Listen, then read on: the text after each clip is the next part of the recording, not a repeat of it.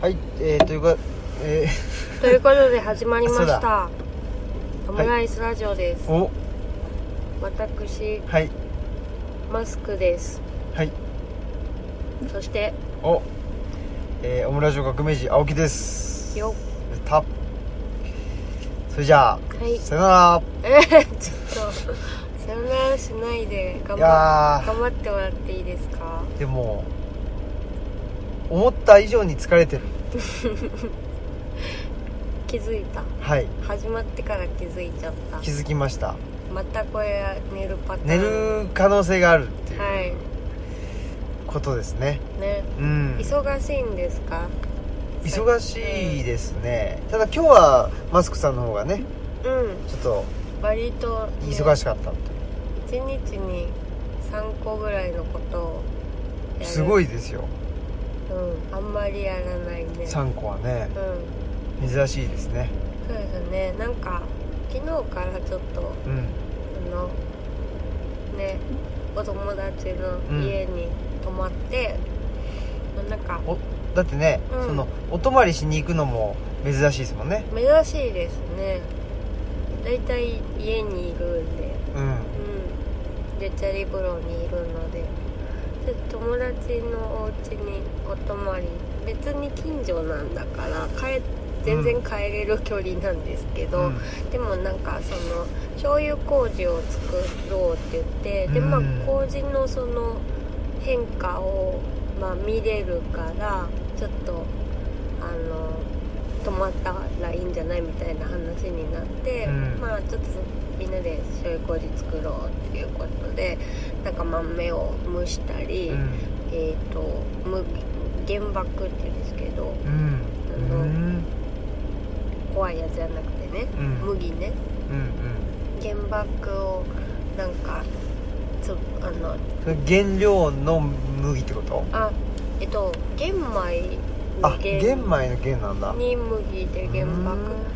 それをあの潰したりとかして、で混ぜてでそこに麹投入して、うん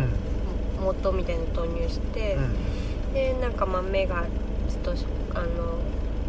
白カビみたいなのに覆われてみたいな過程をへえでまあなんかその普通の家庭でちょっとやろうと思ったら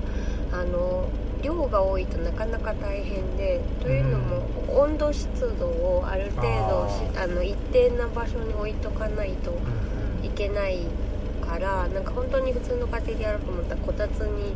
入れとくとかうんそんな、そんなになっちゃうけどでも量多いか2らつ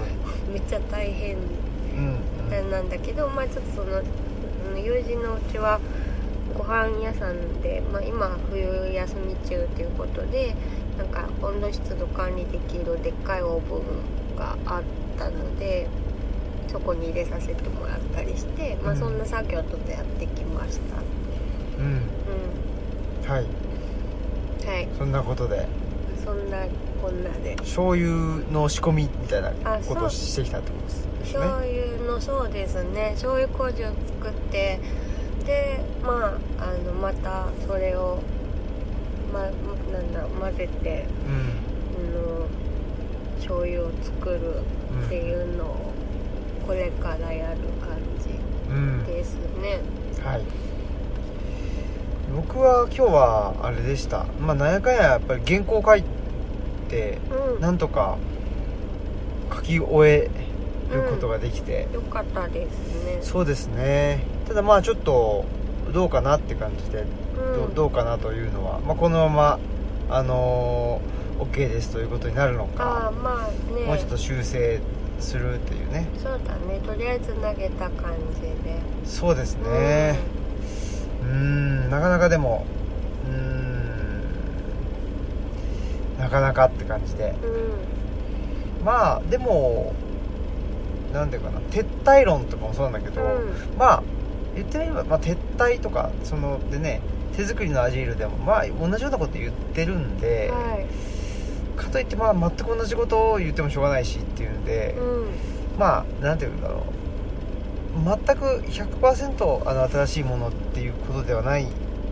んですけど、うんやっぱりまあちょっとそのなんだろうね手作りのアジールから半歩ちょっとうんまあ深深まってるポイントもあるよというか、うんなんかそうそうだからまあねあの手作りのアジールってちょっとあのルチャリブロのこの5年間の集大成みたいなうことがあると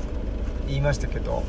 やっぱまあ集大成でもあるしなんかその足場というかんうんまあすここっから話を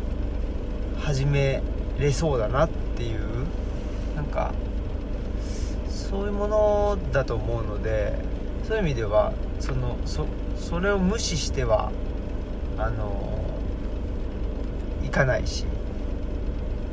っていう感じでまあ半か片足残しつつ片足ちょっと踏み出したみたいな、じゃああれでもよかったですねそうですねじゃあねそうそうう、んそんな感じのねあの、まあ、原稿がね書けたよっていうところで、ううんまん、たおねお楽しみにそうですしてねもらえたら、そうですねもうそうそう何回か前のあの村地でも言いましたけどもその意識的にもあの寅さんうんちょっともうこだわって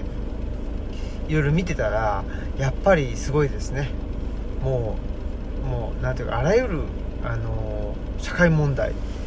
もにも触れてるしうんやっぱり山田洋次はね社会問題にも触れてるしなんていうのもううあの映しておかないと消えてしまうっていうものをやっぱり映してるしいやすごいですわ。うんうんすごいなと思って、えーそういうものをですね少しずつあの原稿の中に落とし込んでいるというそんな状況ですねいいですねはいでまあそれがね原稿がまあひ一通りあのーなんていうかなと目処がついたんでよかったなという状そうですよ況とねいうことですねなかなかやっぱりね落ち着けないとね健康進まないからそうなんですよね、ねやっぱりちょっとね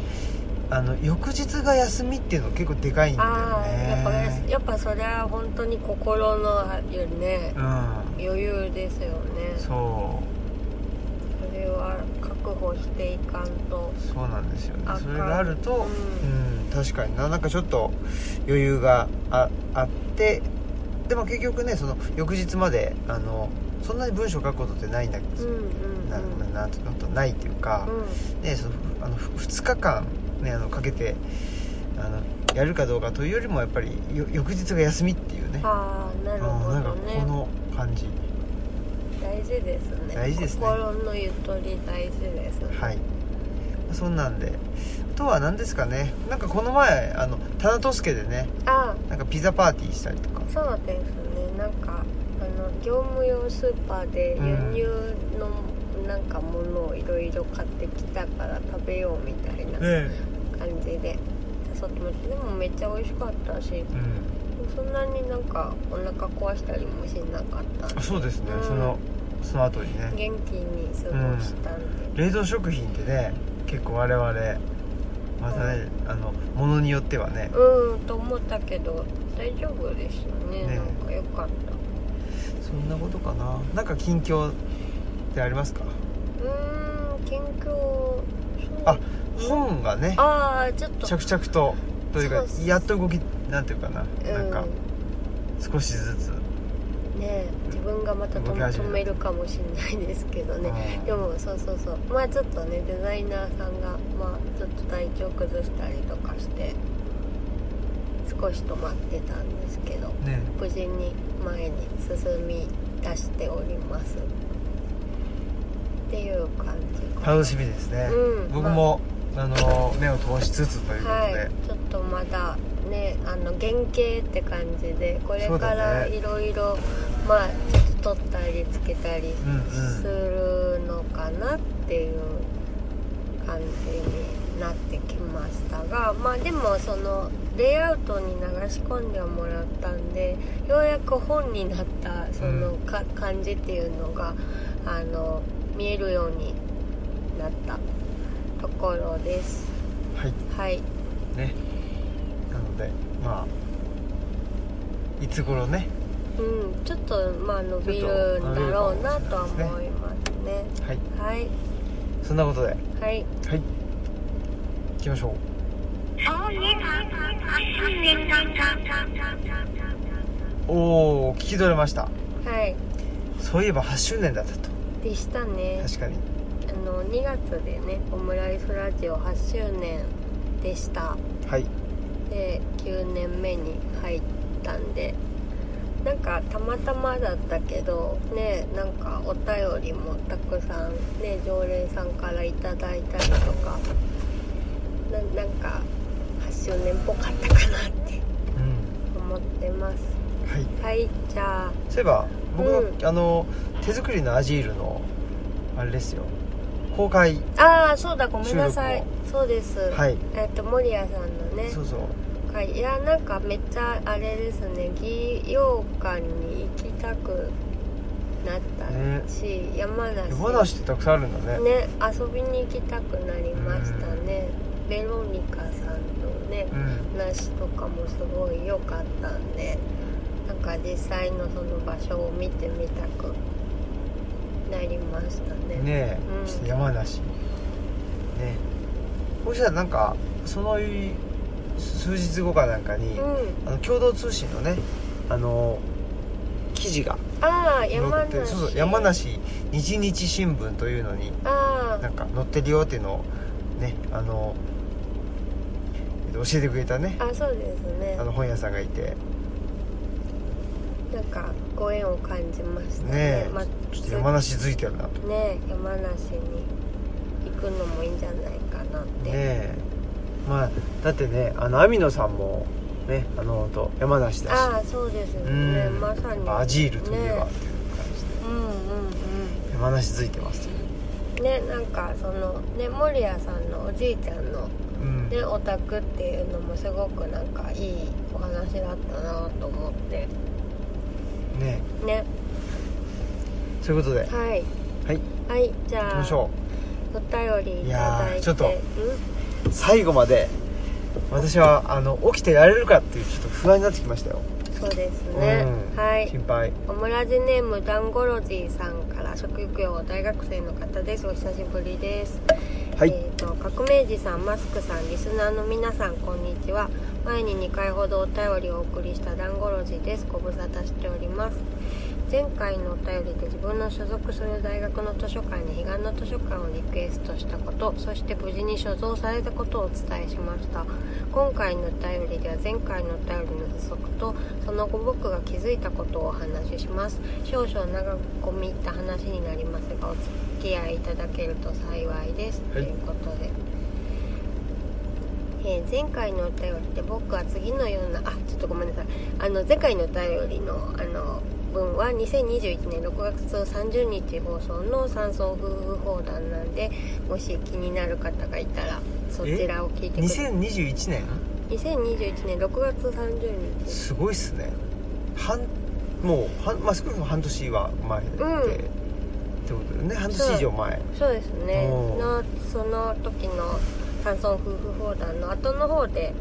あのお便り読ませてもらったのでうんうんよろしければ探しすごいねそれうん、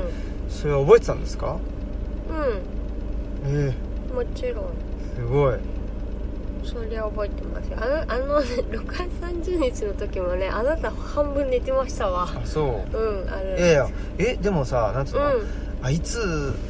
いつダンゴロジーさんからあのあ違う違うあの6月30日っていうのはダンゴロリーさんが教えてくれたんですよー、ああそうなの、うんそこそこここに書いてあるかあらそうなのね、うんそこもちゃんと書いてくれてるんですそうですかはいさすがはいはいお願いします、えー前回のお便りで僕は次のようなことを書きました何をしたらいいか分からず進むべき道に迷っている大学12年生が図書館で彼岸の図書館と出会い心を落ち着けるそんなことが実際に起こればいいなと思いますでしかし図書館に彼岸の図書館をリクエストした時にはここまで具体的なイメージは湧いていませんでしたただなんとなく彼岸の図書館は大学12年生が使う図書館に似合うかなと思っていた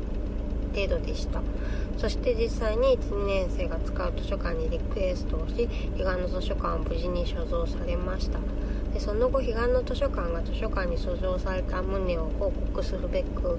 前回のお便りを書いている際に最初で述べたイメージが浮かんできましたまあ12年生が迷っててっていうやつですねでその時僕はリクエストした時には気づかなかったけれど心の奥底で自分はこんなことを考えていたのかななどと考え半然としないままあのイメージをお便りに記しましたここまでが前回のお便りの補足ですはい続いて前回のお便りを出してから半年ほど経って僕が気づいたことをお話しします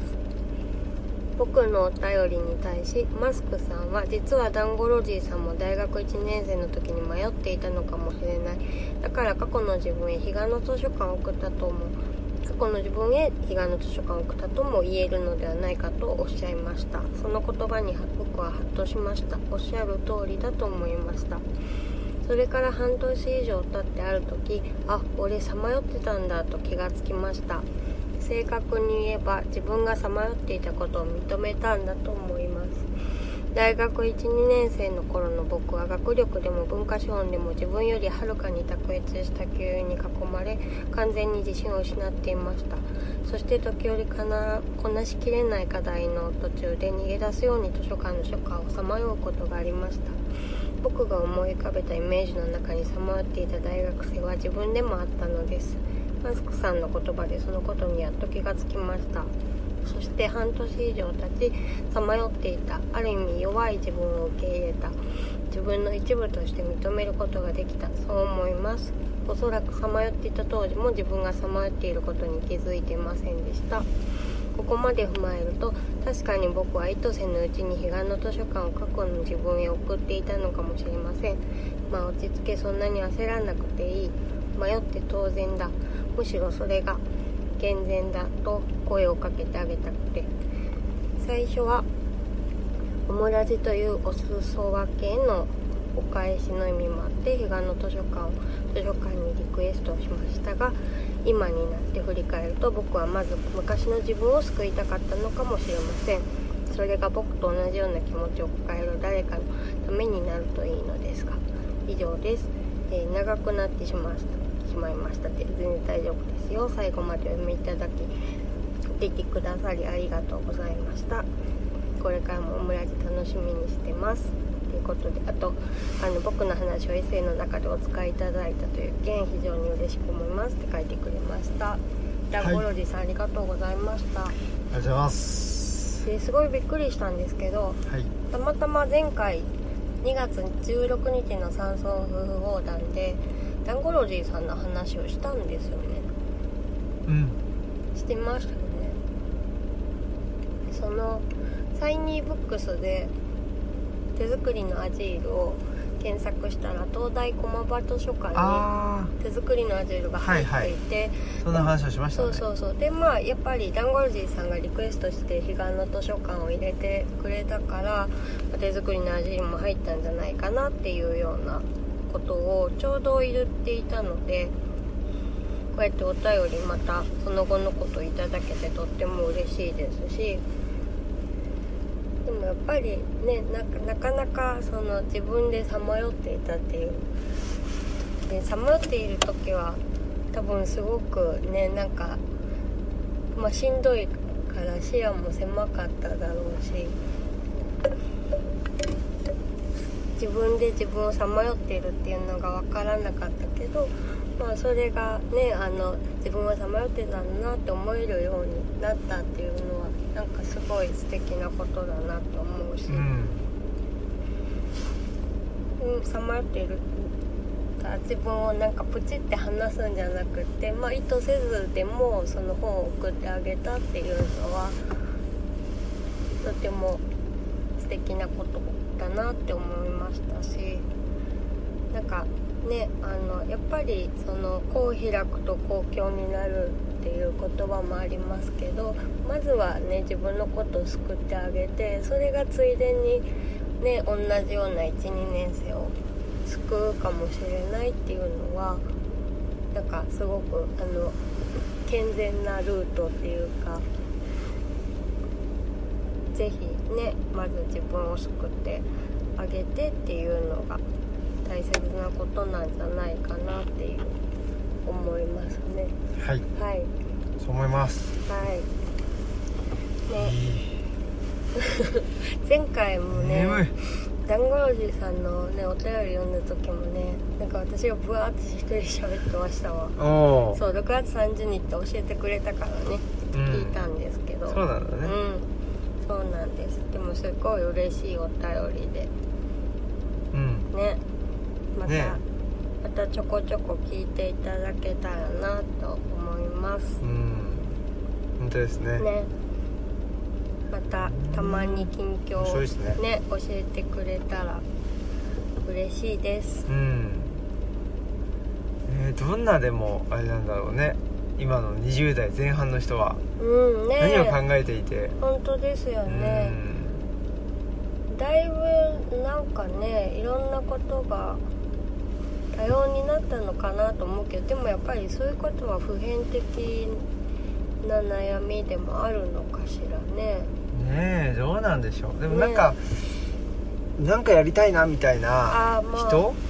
うはうんまあ例えば YouTube とかなんかそういうメディアで個人メディアじゃないけどそういうのは持ちやすくなっんああたまあそうだですねだろうけど、まあ今のご時世であればね、あのーなんかやりたいっつってね、えっと、海外に行きたいっていう人はとりあえずは行けなくなってるのあかな、まあそうですねうん、っていうこともあったりとかするのでね、ちょっとそのなんでしょうなんか表現手段っていうかねうん、うん、それは変わってきてるからそういう意味ではうーんねえあの今の大学生とね、まあ、昔のというか、うん、僕らみたいなうんのはあ多分だいぶ違うんだろうなっていうのあはーまあそれはそうかもしれないまあでもそうですねでもまあだからより焦るのかもしれないですよね情報が多いそうそう分だけね、そういう人もいるだろうなと思ったし、うんうんうんなんかこの前僕ツイッターでつぶやいたのかなあのーねその社会がの格差がなくなるってことは望ましいことうんうんうんだとなんか思ってるけどいろいろそのツイッターとかっても見ててもこれどう見てもなんていうのかななんかその、まあ、ビいわゆる VIP みたいなだからその VIP がいるということはね社会的な格差っていうのがあー、うやっん、ぱり、まああの容認しているということだと思うんですけど、はいでそのなんていうのいややっぱり VIP だからなとかなんかやっぱりそそういうふうになんて言ったらいいのかねなんかあの認めるじゃないんだけど、うん言いたがる人たちっていうの結構いてまあうんで、まあ、それが VIP であるとかなんていうのそのお金持ちだからこれがあの買えたみたいなこととか。うん結構で、まあ、そういう一種のそのサクセスストーリーあの中でそうすよね語られると結構そこに対してなんていうのかなうん結構無,、まあ、無条件でって言っちゃうとあれなのかもしれないけど、まあ、こ肯定的っていうか、うん、でやもっぱうんだからなんか割とその低所得なのになんかすごいあの強権的なあ政治家とかを、あのカリスマだって言って支持したりするとかっていう心理と、まあ、同じなのかなとそうだねう思う、んでまあ、努力次第で成功するであの人は努力したから成功して自分は努力が足りないからこっちに甘甘んじてビップだビップだってあの言っと言ってることに甘んじるんだみたいな、そうそうそうでうんそれがうん、なんかまあうーんなんていうのかな平等になっちゃうとなんていうのい今まではきそのああそっかなるほど分かったえうん、あいやいやい や前あ言ってたじゃないですかそれがその平等になっちゃうとあの都合が悪い、うん、あそうそう、まあそう都合が悪いでだかそうら同でじすス,、ねタートラインにそのだからそうそうそうそうみんな同じスタートラインにた立っちゃったらそうっていうことですよねそうそしたらその、まあ、実力があうん分かってしまうっていうあそっかそっかじゃあす格差がある方がうん、うんなんか格差がある仕から方ないよなっつっ、てうんなな納得うん、したいんだね、うん多分ねなんかそんなようななるほどあそういう人っているんじゃないかなと思ってあそうかなるほど、でまあなんでそのねあの同じスタートラインにとかっていうのはやっぱうりんそれを競争だと思ってるから、ああそうすかる、となんつうのまあ、自そう分の実力のなさっていうのがバレてしまうってことになるんだけど、まあ、同じスタートラインではあるけど別にそのおなんていうの同じレースにあまああのそうだね出出なきゃいけないわけじゃないんだからそうだねまあそれぞれの性を生きるというふうに捉えていたら、やっぱりなんかその競争ってやっぱ比べることうんだから、比べなんだろうやっぱ比べるってなんか同質のものというふうに捉えてるんだと思うんだけどなんかねそうそういうふうにやっぱ捉えてなかったら全然ねいやそうそうそう同じスタートラインでねうんとかいいいじゃんっていうふうにそ言うそえうるそうけそうどそれをやっぱそうなっちゃうと都合が悪いっていうふううにん考えるなんかというこそうとなふんとねうんそう思いましたよ、うんだからうんねそのまあこれもねあの社会福祉のこと勉強してるといわゆるとえっとねあのアメリカの哲学者の、はいえっとジョン・ロールズという人がいて正義論っていうのを書いたんですけど、うんやっぱりロールズによるとそのなんていうのかな、まあ、よりあのー何不利益を被っている人はいに対して、まあ、政治っていうのは行われるうもんあの行われるべきなんだっていうことを言ってて、んはい僕もまあそうだなとまあ思うんですよね。そうそうですそよれねそうするとまあうん必然的にその、ね、えっと格差是正っていう形になってそういですねくのでうんだからサポートが必要な人にまずこう行くっていうかねまあ自分でうんの走れる人はうんもう、あどうぞ走っといてっつって、まあ、あのちょっと自分で走れないよっていう人のところに行ってちょっとあのうん肩を貸すとかうんそういうようなことですよねうんなんかそんなこと思いましたあはいはいはいじゃあ次のお便りはい読みますお願いしますえーオムラジネームジャックドンドンさん、はい職業元キュレーターの方ですいつもありがとうございます青木新平様宮子様いつも楽しくオムラジ聞いていますえー以前に山岳ノート2で印象に残ったのが近鉄特急デラックス券にデラックス席にはデラックス券が必要ですでそこかと自己ツッコミ入れていたドンドンドンです はいあれでしょそう近鉄のあそうそうそういや僕もう本当ね放送でね近鉄のそうそうあの特急の、えー放送で、えーまあ、まず特急っていうのはその乗車券と特急乗あ券が特急券が必要になりますと、はいでデラックスカーをご利用のお客様はデラックス券が必要になりますとそうそうデですラッねク。ス券ってみたいなねそうですあれね。いいですよデラッねクス席っていうのがねあってそう名前もいいもんなデラックスなんだな。うんねねえまあ、グリーンとかね、うんなんか特別席とかわかわかんないけどねなんか言い方いろいろあると思うんですけどデラックスに行ったんだなっていうのはねそありますよう、ね。うんいやはい、ーいつも気になってますそれははい近鉄あるあるですね。うなんと先々週ぐらいに毎日新聞の当初欄で私の寅さん特集やってておおこれは新平さんに通じるものかなと考えたりしてました、へえ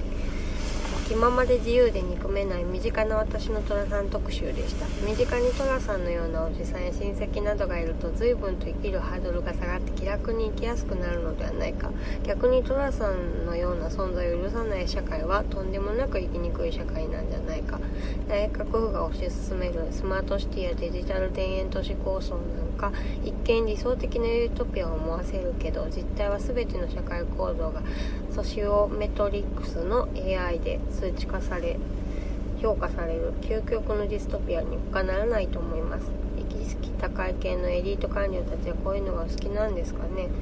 ああすればこうなる完全予定調和の世界へようこそそんなんいらんわい予定調和を逸脱しよう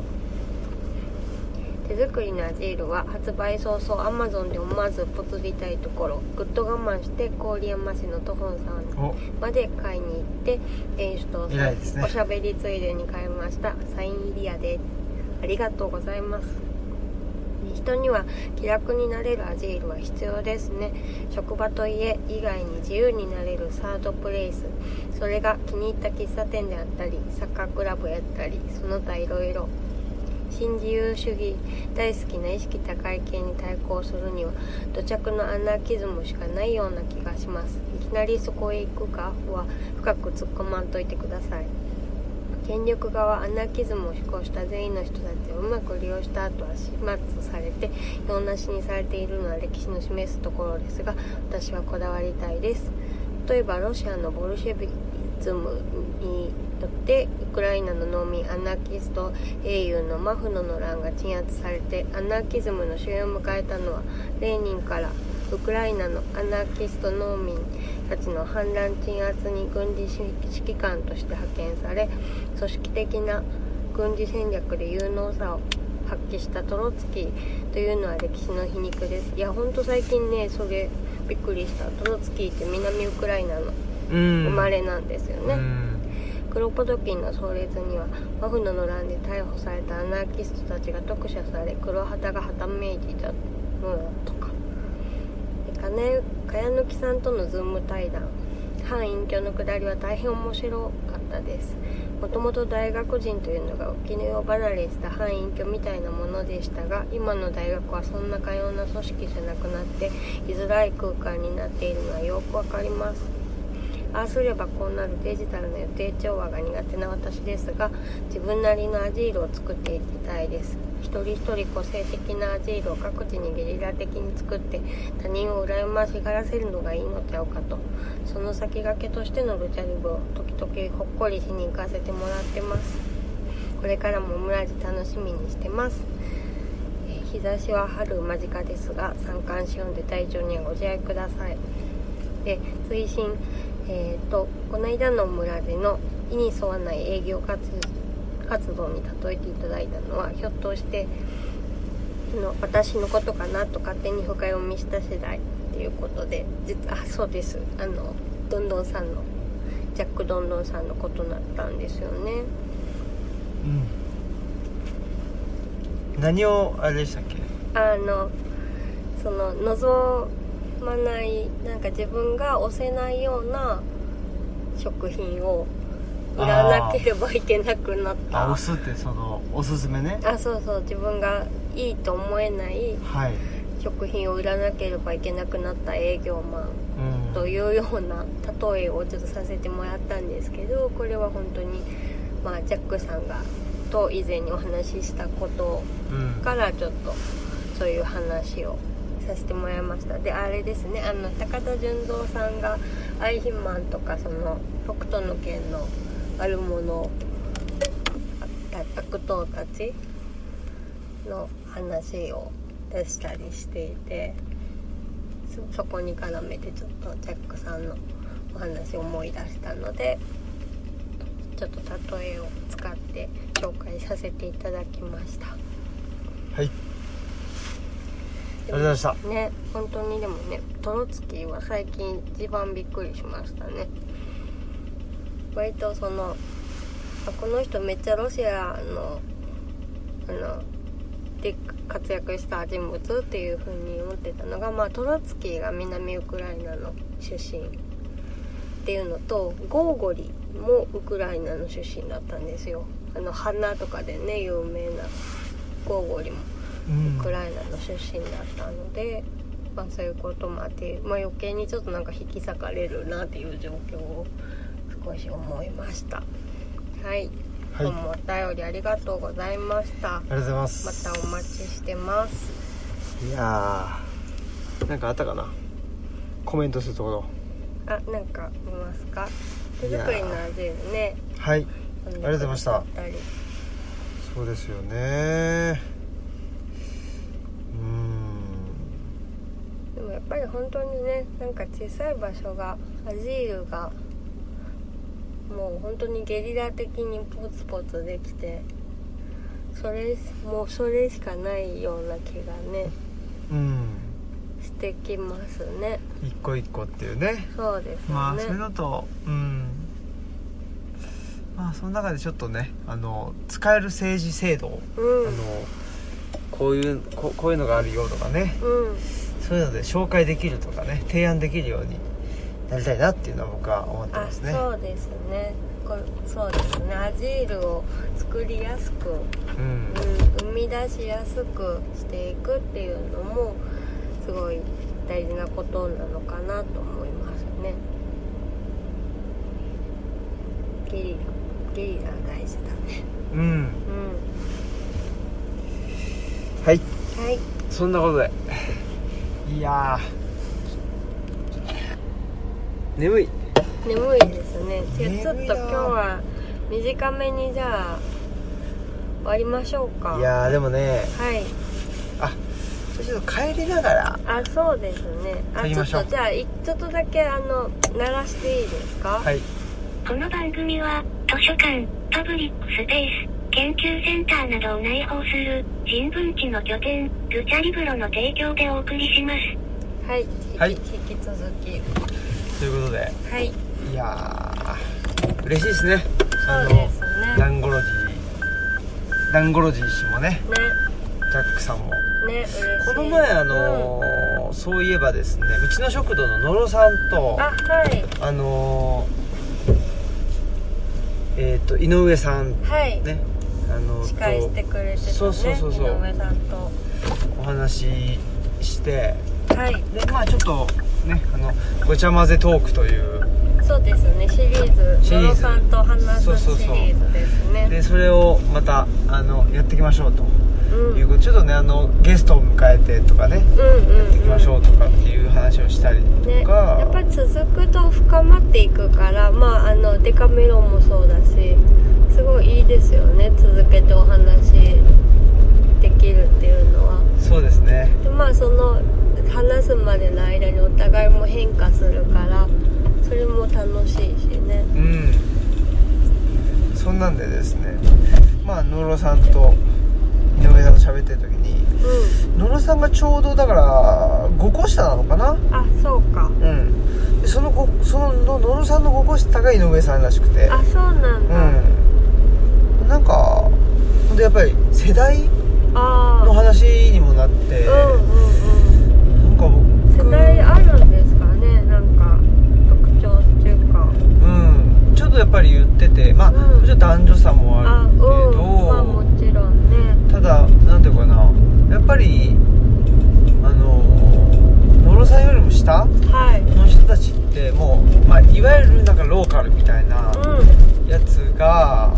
もうなんか最初からん。ああの選択肢の中にあるあ。はいはいはい。まあ自分たちもちょっとそれはなあんまりなかった。ないでしょう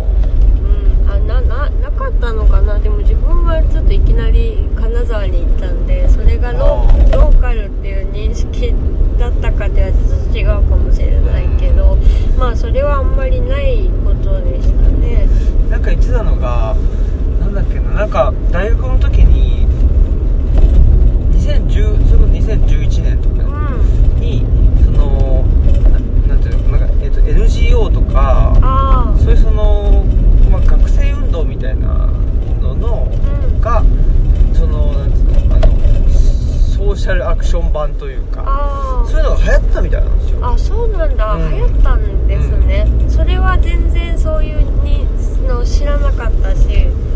でえやっぱでもそれがあるそれを経験したのとねしてないのと全然違うでしょうねうんっていうんでだからまあなんていうのかな、まあ、そういう世代なんだなっていううんところとあとちょっとそのうーん、まあ、今日書いてた原稿うんにもえあの影響してるんだけどあの人口減少人口減少の社会だよってうん言っててじゃあ人口減少社会をどうやってあの何、えっと生きていったらいいのかということを言っててうんで人口減少ってでもいつから始まったのかなと思ったら2008年ああ2008年がピークで人口増加であそっからそううん、そっからもうあの下がっていったあそうなんですね私だあの就職した年ですあそーうそれうだんからまあだからっていうかその例えば実感として人口減少だなとか人口増えてるなとかよくわかんない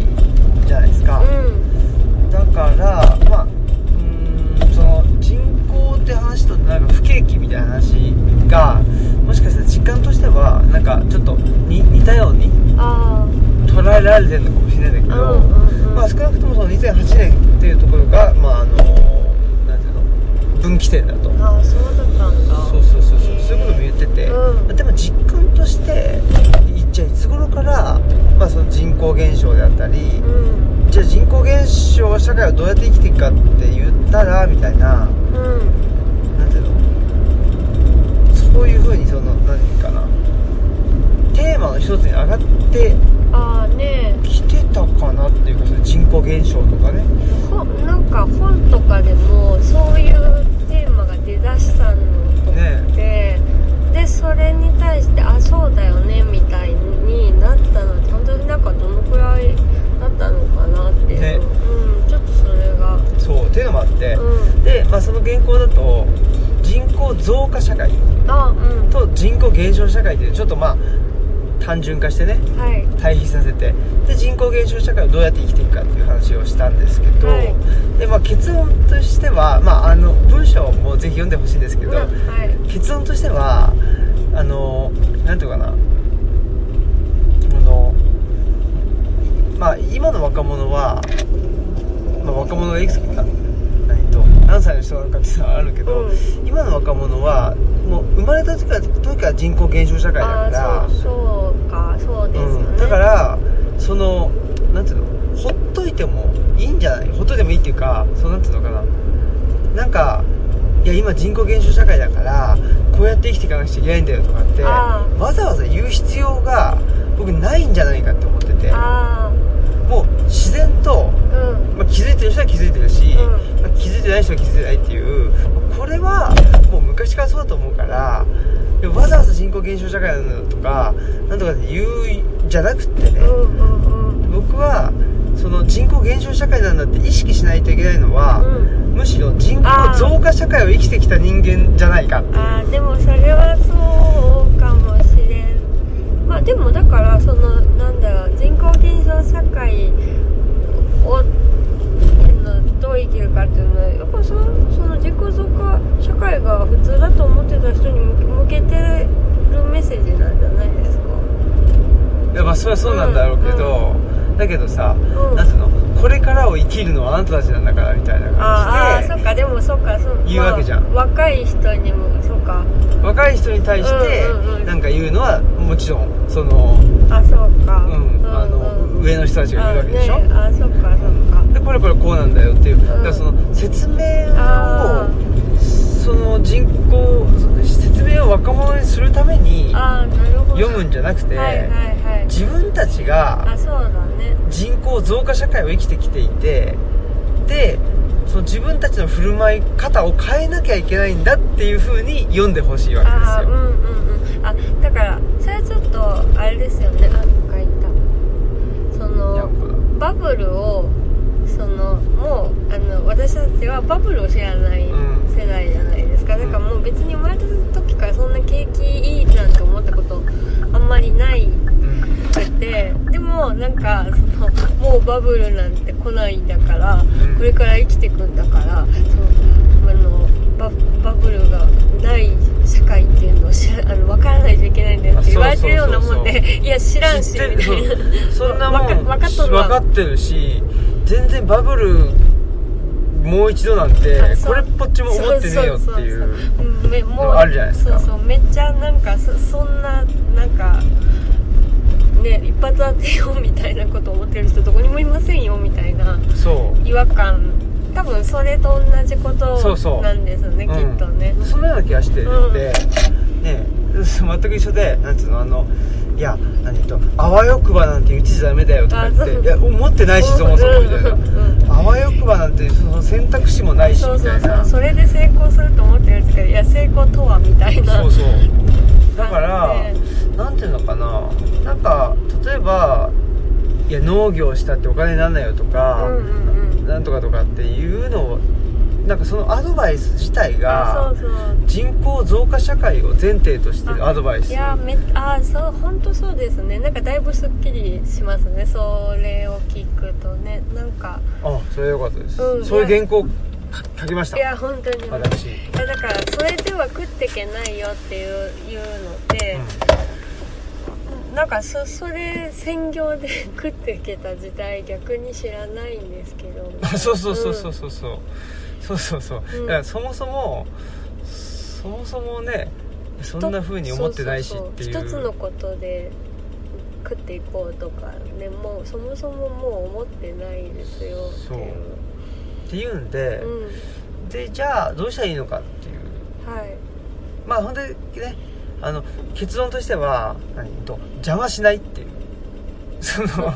あの若者のねああううんうんうん、ん若者がこうやってやりたいんだって言った時にどうしたっていやそれだったらこうした方がいいとかね、うんうん、まあそれは本当に気をつやっぱり気をつけたいあのアドバイスしちゃうわけじゃんあそうですねもうでもそいのらアドバイス自体がだっ感て覚が人口増加社会を元にしたアドバイスの可能性というのは非常に高いわけですよあそうですねそれうはんでもめっちゃ気をつけないかんですねなんかやっぱい我らはし一応人口増加社会をじゃあ生きてきたっちゅうそうだからら、ね、我々ね、だからその2008年っていうのを一つのターニングポイントだとした場合に、まあ2008年の前だから後だからとかっていう話でもないじゃないんだけど、まあ、一つの目安として見た時に、まあ、僕らね、まあまあ、あの30代後半とかあの、ね、と40代の人間っていうのはやっぱりそのブリッジするあうんそ世代だと思うんですよあの橋渡しっていうか。うだね人口増加社会と人口減少社会だってからっていうのをは橋渡しする世代として何ができるのかっていうことを考えないとなるほどいけないんじゃないかと、本当ですねだからなんか自分たちのかん感じだとなんかうすうすそうなりそうだなっていうのは思ってうんて、まあ本当になっちゃってでちょっといろいろこう一回ちょっとなんか潰れるみたいなのはどうしても経験しないとそのあそうそうなんかだからそれが シシフトできなかったそうそうそれが人口人口増加社会の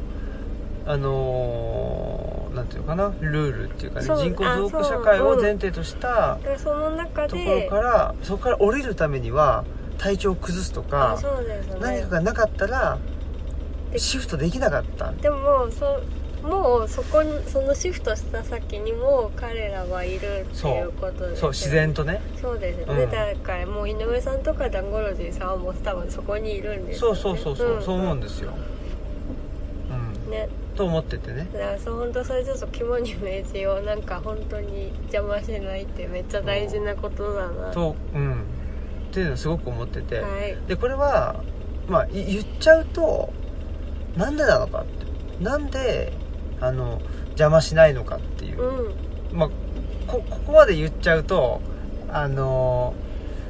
なんだよって話かもしれないんだけど、おはそのなんていうのかな僕が善人だからいいい人だからね邪魔しないわけじゃないんだよっていうお実ははいあるんですよで結局人口減少社会の問題って社会保障費なんですよ、そうですよねうん、支える側が少なくなってるわけですよそうですよね、うん支えひその支えてもらう側がお多いのに多いからねってことですよそうそねうだから医療費とか年金とか、うんもらう側が多くなってってそれをまあなんていうの捻出というかねそうですね、うんだからまあ我ら年金もらえないんじゃないかとか、あそういうのもあるねうん話がいっぱいある出てくるわけでそうということはあのまあでいわゆる生産生産えーね、生産人ん生産年齢人口かな、うんえー、10んな何歳から19歳からろ65歳までとか、うんまあそのえーまあ、働く人ですよね、はい働く人の方が減ってくっていうそうですねだんだんとねうんそういうことになってくっていうことはじゃあその働かなくってだし社会保障社会保障費をううまあ、受ける人間はどういうふうな戦略を取るしかないかって言ったら、あのできるだけ、えー働く人により生産生産性を上げてもらううんしかないじゃんってうんうんうんうんだから一人が一人の生産生産性では働いてもらうんじゃなくてうん一、人が二人とか三人ぐらい分働いてくんないとうんうんいけないじゃんって、うんうんその時にじゃあどうやってそうやっていいかって言ったらできるだけなんつうのあの快適にうんあそうで すよねな健やか何よにりそうですよね楽しくやってもらったらいいんじゃないっていうう。ん ことだからっていうことで、えー若者の邪魔はしないっていうそうですねことに僕の結論はなったっていう、そうですねうん、で結局まあそのなんつうの,、まあ、ひそのふ2人分とか3人分とかよくわかんないけどそれは、だけどまああのーみんながねうんまあ、健やかにというか楽しく、あのーもう働くでこの働くっていうのは何なのかというと今までは、まあ、それこそ人口増加社会の中では、うんやっぱり、えーとまあ、GDP であるとか生産性っていうのはやっぱり物を作るってことだったと思うんだけど、これからのその生産性っていうのは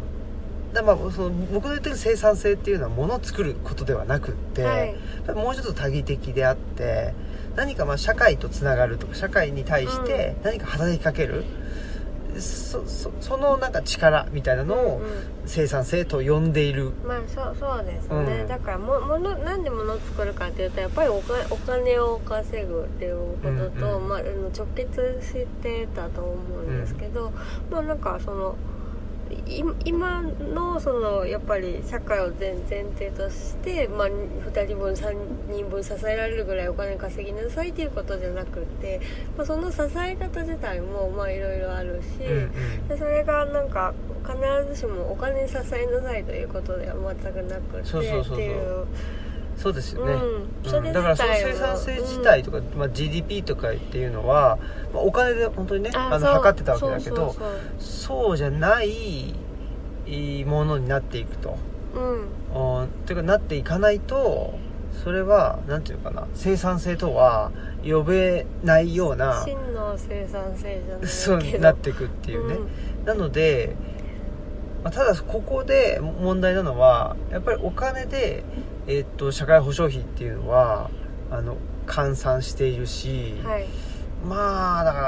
らそこですよねうんそのどうしたってお金っていう部分で、えー表される表されざるを得ない部分っていうのが出てきてて、うんそこをどうするかっていうところだと思うんで、はい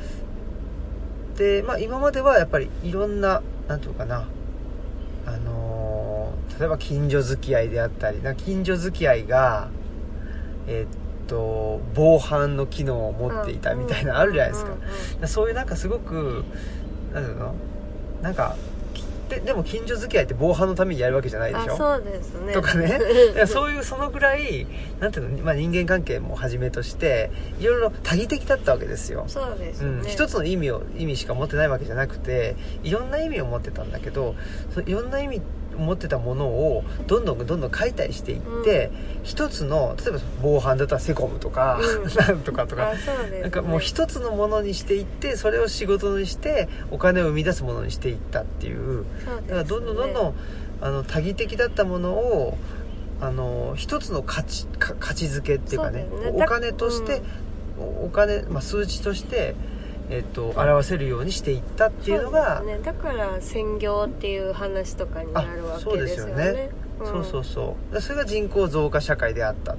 した場合全人口減少社会っていうのはやっぱりそれを戻していかないといけないっていんんんううん作業になるんじゃないかなだからみんな百姓に百姓的にねねななっんてくかいろんなこと他をないっていやうらなそうなあんでかんすくなってそうなんですでもやっぱりね人類の歴史で言ったら専業化してこのその一つのことしかやらなかくなった時代の方が多分短いから、うんまたやっぱりちょっとこれ無理やったねっていうのでみんながそれを、ね、取り戻していくようなもしかしたらそうこれが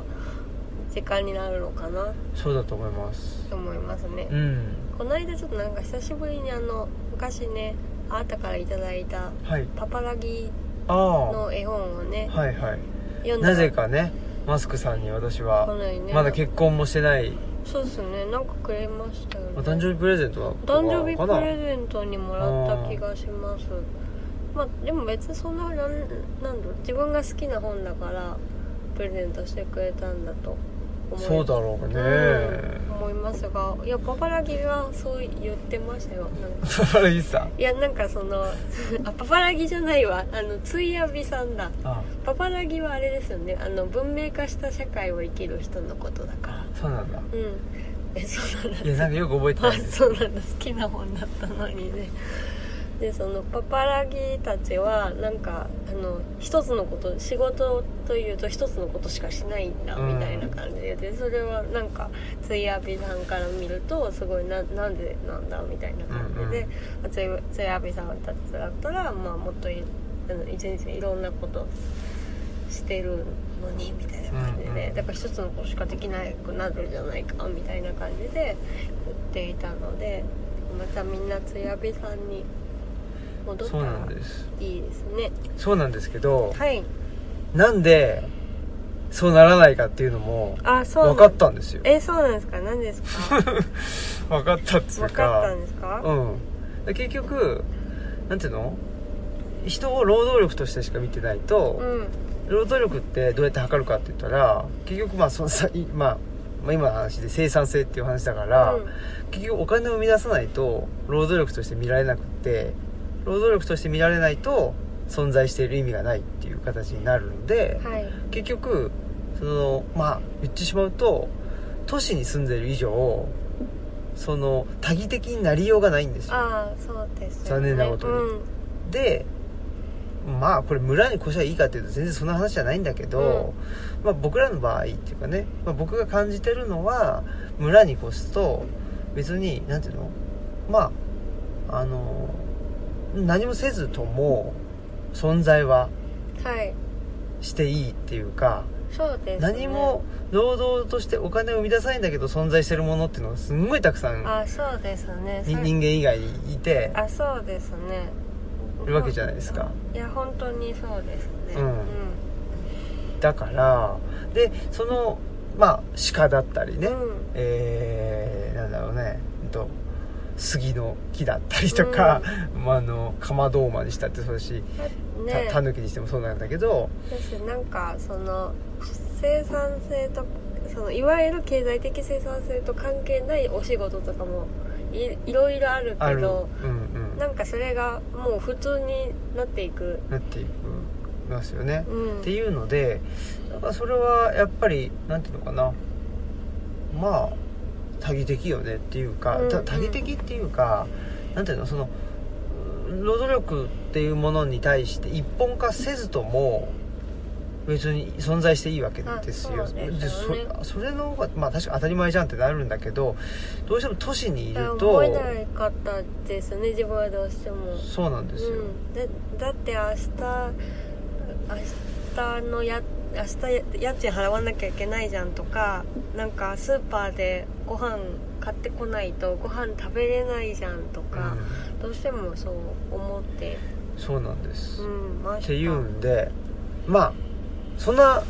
文章書きましたんではい読んでくださいですはいはいじゃあエンディングです、はい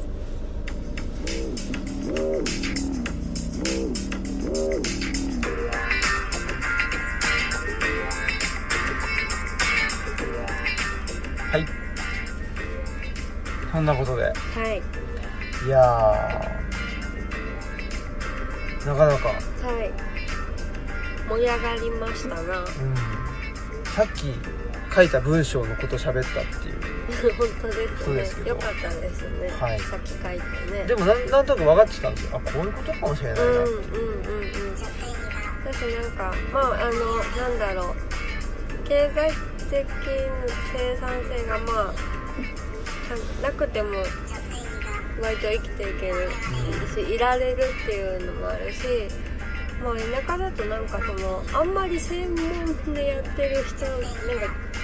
こう都会だったらほんなんかネットで調べて近くのその専門でやってる業者さんに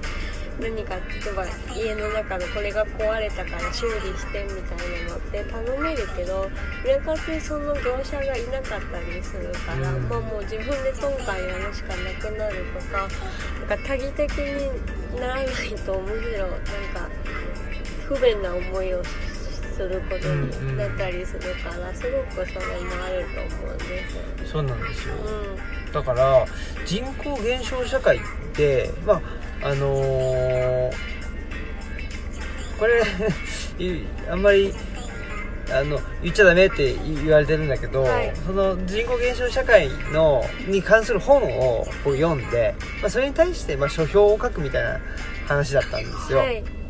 でその本にな中にも書いてあるんだけど人口減少社会人口減少社会っていうのは、まあ、人口増加社会人口増加社会っていう言葉は使ってないんだけど、はい今までがやっぱ、まあ、い一本道だったと、うんこういう社会を目指すのはこういう人間になるんだとかっていう、うんまあ定職についてうんぬんかんぬんっていうでそこにまあ同質圧力もあったけどうで人口減少社会っていうのはそうじゃなくって自由な社会なんだよっていうんうん話なんですよもうしてて、はいだからその観点で言うと全然悪くないんですよあそうですよねなんかなんだろうやっぱりそれを否定したい人たちってなんかすごく悪くいろんなことを我慢しないといけないんじゃないかみたいななんか、あっていう怖さが言い方もするようん、ねあるんじゃないかなっていうのはそうそうだからそれは、まあ、一つはその生産性というか、まあそう GDP が下がるってそういうですよね数値的には下がる、まあそ生産年齢がだからそう生産年齢人口が減るからね、うんうんうんだから経済によって得られると自由が得られなくなるからそうって言うんだけど、でもやっぱ一方で社会保障費の話をするとうん悪いよねと、うんだから自由な話と社会保障費の話っていうのを一緒にしちゃいけいけないんだなっていうのもあ書きましたんであなるほど読んでくださいはい、はい、えー本日のお相手はオムラジオ革命児青木とマスクでしたさよならさよなら